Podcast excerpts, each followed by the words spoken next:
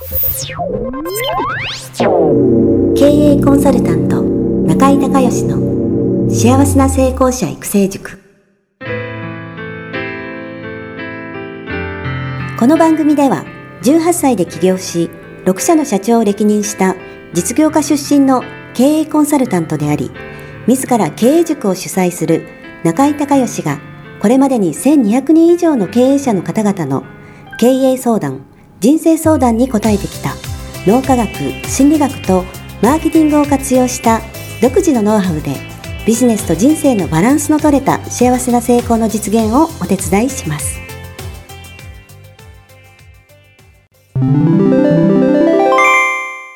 中井隆義経営塾よりお知らせです。全国から約1400名の経営者起業家が集う中井隆義経営塾第19期生の募集が始まりました。つきましては、中井隆義経営塾幸せな成功者育成6ヶ月間ライブコースのエッセンスを凝縮した体験セミナーと説明会が2020年4月9日木曜日の東京を皮切りに大阪、名古屋におきまして開催されます。リスナーの皆さんは定価1万円のところリスナー特別価格5000円で受講していただけます。お申し込み手続きは、中井隆義ホームページ、体験セミナーと説明会、申し込みフォームの紹介者欄に、ポッドキャストと入力してください。再度アナウンスしますが、紹介者欄に、ポッドキャストと入力すると、リスナー特別価格5000円で受講ができます。体験セミナーと説明会では、脳科学、心理学とマーケティングに立脚した中井隆義独自の経営理論を頭と体で体験することができます。詳しい内容は中井隆義ホームページをご覧ください。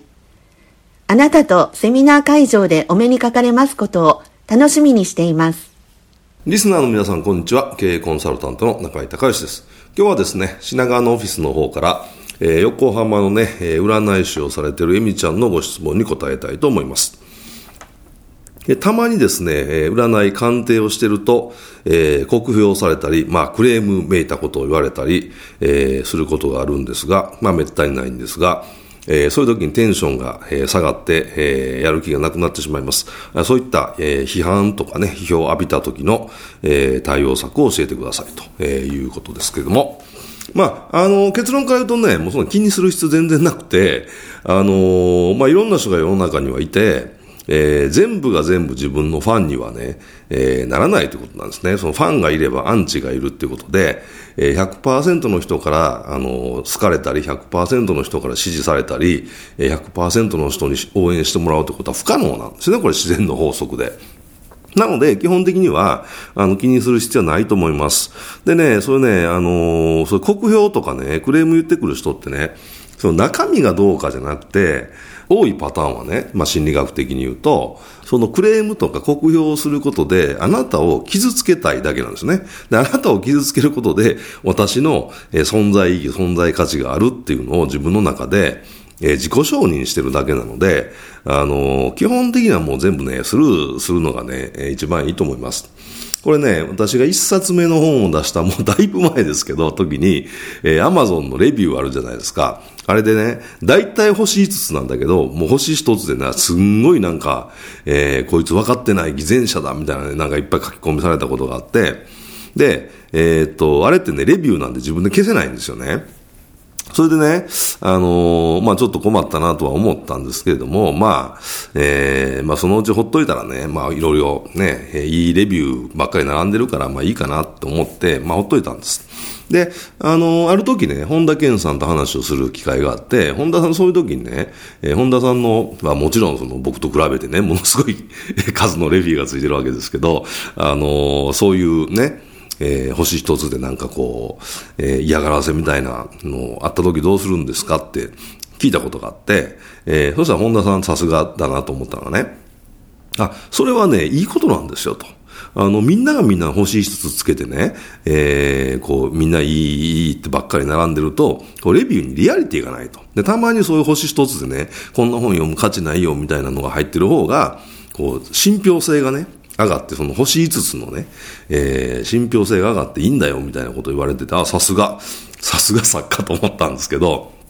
まあ、考えてみればそうでね、星5つがざーっといっぱい並んでて、で、たまに星1つがあったら、その星1つ書いてる人のおかしいんじゃないのみたいな、えー、ことに、まあ、客観的に見たら見えるじゃないですか。まあ、なのでね、あのー、そういうの全然気にする必要がなくて、まあ、そういう評価もあって、世の中にはね、価値観違う人もいるんだなということで、えー、スルーするっていうのがね、基本的にはそういう、まあ、こうちゃんとしたクレームに対してはね、対応しないとダメですよ。もちろん当たり前の話ですけど、なんかね、こっちが過失を犯したってことですから、ちゃんと誠心誠意、ね、えー、そのクレーム解消するために努めないといけないですけど、そういうね、なんかこう、批評みたいなね、えー、言われる、酷評されたみたいなのは、もう基本的にはもう全部無視したらね、もうこれいいと思います。あのー、本当にね、そのクレーマーって言われるような人って、えー、本当にその自分の存在価値、存在意義を、あの、まあ、自分で証明して自分で承認するために クレーム言うみたいな人ってね、これ本当にいてね、これ昔ね、私がね、えー、京都でカフェを経営した時に、えー、ホットコーヒーのね、そのスプーンのね、置き方が悪いって言ってね、その、クレーム言った親父がいてね、で、それでその、たかだかそのホットコーヒーのスプーンがね、ちょっとこう曲がってたと。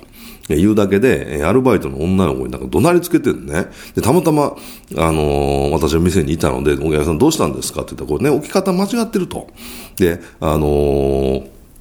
えどんな教育してんだ？みたいな、たかだかね、スプーンの置き方が曲がってるぐらいでね、むちゃくちゃ怒るんですよ。でね、で、まあ一応ね、あの、謝ろうかなと思ったんですけど、私もその時まだ若かったのに、ちょっと切れて、いや、うちはこういうふうに置いてるんだから、ね、文官だったらもう帰ってください。で、お金返して帰ってもらったの。そしたら、えー、その人はね、消費者センターに電話したんだよね。で、それから、えー、っと、多分1時間ぐらいたって、消費者センターから電話かかってきて、えー、これこれこれこれ、えー、の事実ありますかって言われたんで、あの、いや、そうです、その通りですと。で、別にうちは間違ったこともしてないしね、あの、そんなことぐらいでね、そんなスプーンの置き方が悪いぐらいで、あの、そのうちのアルバイトの女の子がね、怒鳴られることないと。その方が暴力ですよ、みたいなことで、あの、私が言ったら、消費者センターの人が、あ、そうですか、それはもうお気の毒に、みたいな、えー、この人もいつも、そのね、クレーム電話かけてくるんですよ、みたいな。あの、事実としてそういうことがあったことだけは記録に残しますが、あの、一切、その、なんていうんですかね、その、お咎め的なことはありませんので、あの、心配しないでください、みたいな形で、えー、電話かかってきて電話切ったんですけど、まあそういうふうにね、あの、なんかこう、自分が、まあ、社会から相手にされてないみたいなね、思ってる人いるんですよね、世の中にね。なので、そういうのはもう全部スルーして、で、もしね、そういうのが、あれば、あの、そういうクレームとかでね、この理不尽なクレームですよ。ちゃんとしたクレームはちゃんと対処しないといけないけど、そういう理不尽なクレームとかなんかそういう嫌がらせみたいなこと言われたら、あの、消費者センターにね、電話してくださいって言ったらいいんですよ。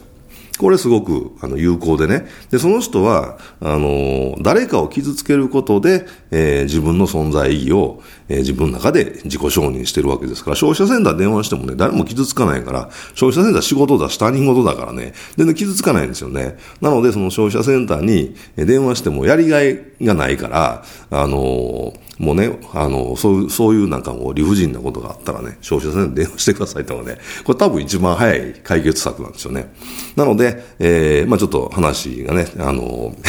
横道にされましたけども、基本、そういった、あの、賞賛もあれば批判もあるので、世の中にはね、これバランス取ってますから、えー、光は闇がね、えー、ないと光は見えないのと同じなので、こう宇宙っていうのはこうエネルギーのバランス取ってるわけですから、全部の人から好かれて全部のね、お客さんにね、全部、えー、高評価得られるとかいうのもありえないので、もうそのね、自然の法則としてもありえないので、まあそういった場合は、もうもうとにかくね、もうスルーすると、えー、いうことがね、えー、一番だと思いますので、えー、気にしないで、えー、逆にね、いい声を、あの、いただいた、お客さんに対してもっとね、えー、フォローしっかりしていくとか、えー、そのいい声をね、あの、どんどん、こう、もっと深掘りして、えー、それを自分の特徴とか売りにしていくとか、まあそういったことにね、あの、何でもそうなんですけど、いい方に目を向けた方がね、世の中っていうかその仕事も全部そうなんですけど、あの、私の師匠の船井幸雄先生が、長所進展法って言ってね、えー、その短所を見るんじゃなくて、長所を、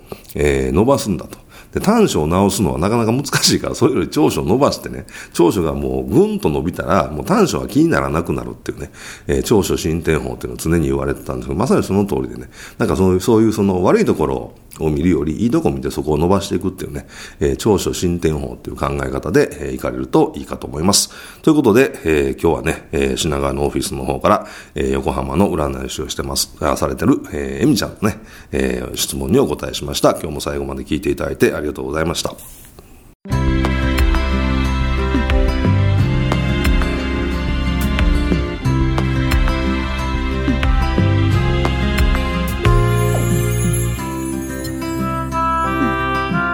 今回の番組はいかがだったでしょうか？あなた自身のビジネスと人生のバランスの取れた幸せな成功のための気づきがあれば幸いです。なお、番組ではリスナーの皆様からの質問をホームページの受付フォームから募集しています。また、全国各地から900名以上の経営者が通う中井隆義経営塾幸せな成功者育成6ヶ月間ライブコースに関する情報はホームページをご覧ください。では、またお耳にかかりましょう。